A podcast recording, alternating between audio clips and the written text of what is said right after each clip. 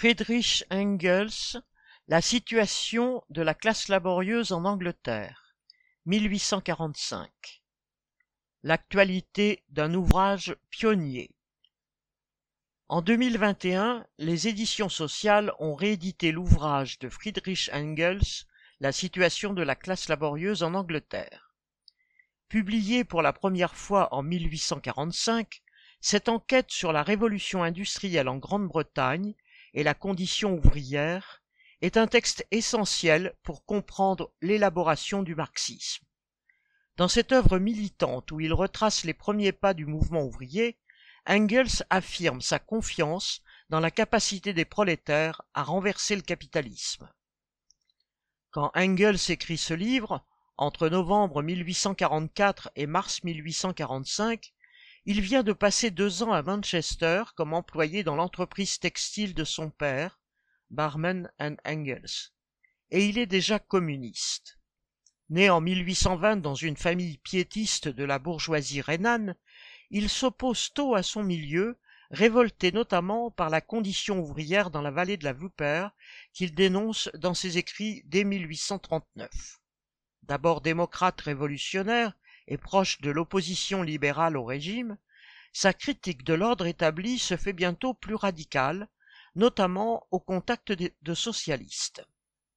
En partant pour Manchester à l'automne 1842, il quitte l'atmosphère étouffante de son milieu d'origine et plonge au cœur d'une capitale industrielle bouillonnante où il pressent que se dessine l'avenir de la société. De 1801 à 1841, la population de Manchester a triplé pour approcher les 250 000 habitants. Près de 20 000 d'entre eux sont employés dans les fabriques cotonnières. Ils sont 20 000 de plus dans son agglomération. Dans cette euh, cotonopolis, entre guillemets, le jeune Engels consulte tout ce qui est imprimé sur les questions économiques et sociales. Son travail s'appuie principalement sur les enquêtes officielles et la presse nationale et locale. Mais ce qui fait sa valeur est sa connaissance de première main de l'intérieur de la classe ouvrière.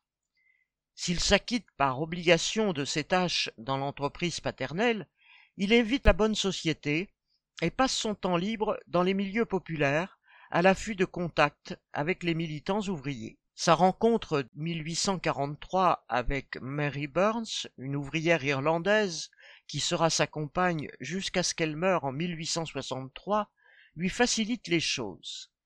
C'est grâce à elle et à sa sœur Lydie qu'il produit des pages si vivantes sur les immigrés irlandais, leurs conditions de logement inhumaines et la façon dont le patronat se sert d'eux pour faire pression sur les salaires et c'est grâce à ces échanges incessants avec le milieu militant que son texte a tant de souffle. Là où la plupart des travaux publiés alors sur la question ouvrière, entre guillemets, voient dans le prolétariat industriel une menace pour l'ordre public ou la civilisation, Engels y voit une classe porteuse d'avenir. S'il décrit sans phare les souffrances quotidiennes des travailleurs, il consacre toute une partie du livre à leur réaction face à l'exploitation, aux organisations construites et aux luttes menées par les ouvriers eux-mêmes. L'Angleterre où Engels débarque est un pays où les combats de la jeune classe ouvrière sont en effet au premier plan de l'actualité. En août 1842 a eu lieu la première grève générale dans l'industrie du textile. Les émeutes des chaudières, entre guillemets.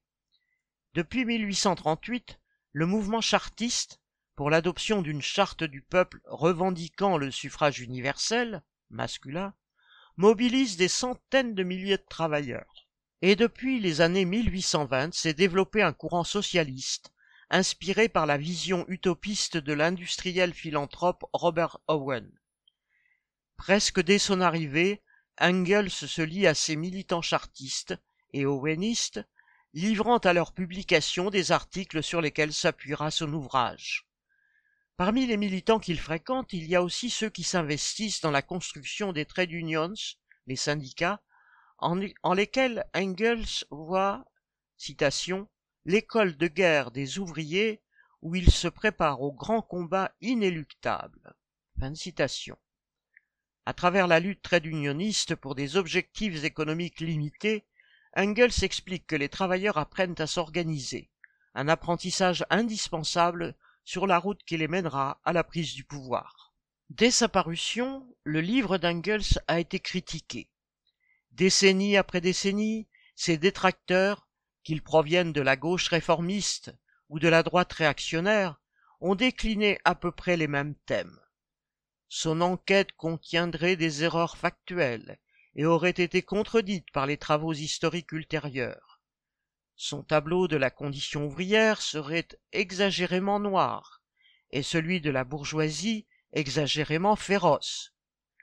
Sa conclusion sur l'imminence d'une révolution sociale aurait été invalidée par la relative stabilisation de la vie politique en Grande-Bretagne à partir des années 1850. La répétition de telles critiques jusqu'à nos jours de la part d'intellectuels hostiles au communisme est en soi un hommage. Engels dérange encore. Et les rares données erronées, d'ailleurs plutôt imputables aux sources sur lesquelles Engels s'est appuyé qu'à lui-même, n'enlèvent rien à la valeur de l'analyse d'ensemble. Plus personne ne conteste que l'espérance de vie des travailleurs britanniques a chuté entre 1800 et 1850. Le travail des enfants dénoncé par Engels n'est pas non plus contestable. Il est seulement mieux mesuré enfants et adolescents constituaient un tiers des ouvriers du textile en 1833 et encore un quart en 1842. Quant à l'exploitation féroce telle que décrite par Engels, elle reflète avec une précision effrayante ce que fut la réalité. Concernant les appels d'Engels à une révolution ouvrière pour mettre à bas le capitalisme, il n'avait pas, sous sa plume, de valeur prédictive, c'étaient les paroles d'un militant. Jusqu'en 1848, la situation politique en Grande-Bretagne demeura par bien des côtés pré-révolutionnaire, y compris aux yeux des classes dominantes, et Engels faisait partie de ceux qui se battaient pour que les travailleurs mènent leur lutte jusqu'à la réorganisation de fond en comble de la société.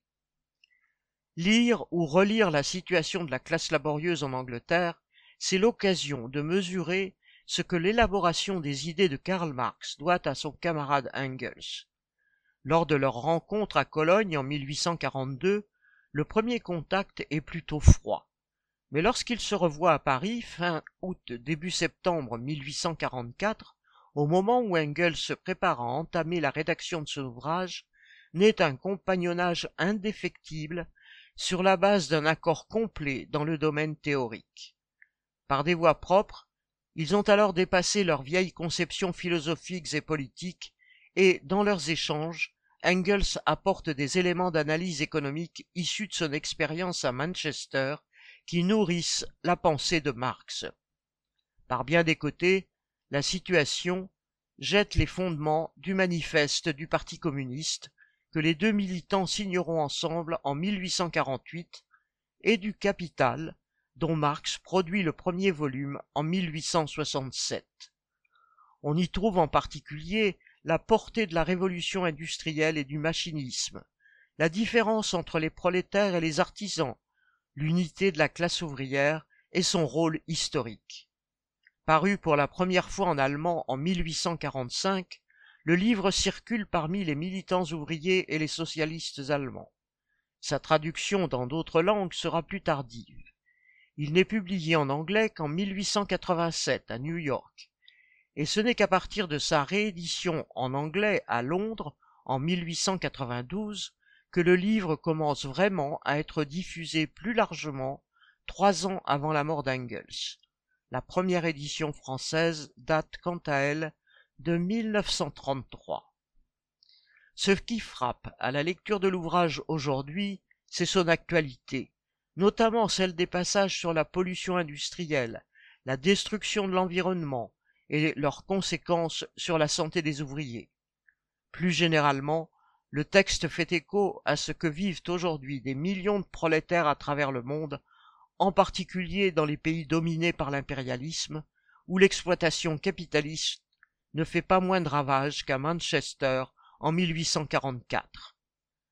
Inspiré par la révolte à l'égard de la pourriture de la société capitaliste, La situation est écrite avec une ardeur communicative. Engels a dédié son ouvrage, aux classes laborieuses de Grande-Bretagne, dont il partagera les combats toute sa vie, puisqu'après l'échec des révolutions européennes de 1848, il retournera à son emploi à Manchester et vivra en Angleterre jusqu'à sa mort. Pour tous ceux qui poursuivent aujourd'hui son combat pour l'émancipation, ce texte de 1845 reste un bagage précieux. Friedrich Engels, La situation de la classe laborieuse en Angleterre. Traduction de l'allemand par G. Badia et J. Frédéric, Paris, Les Éditions sociales, 2021, prix 20 euros.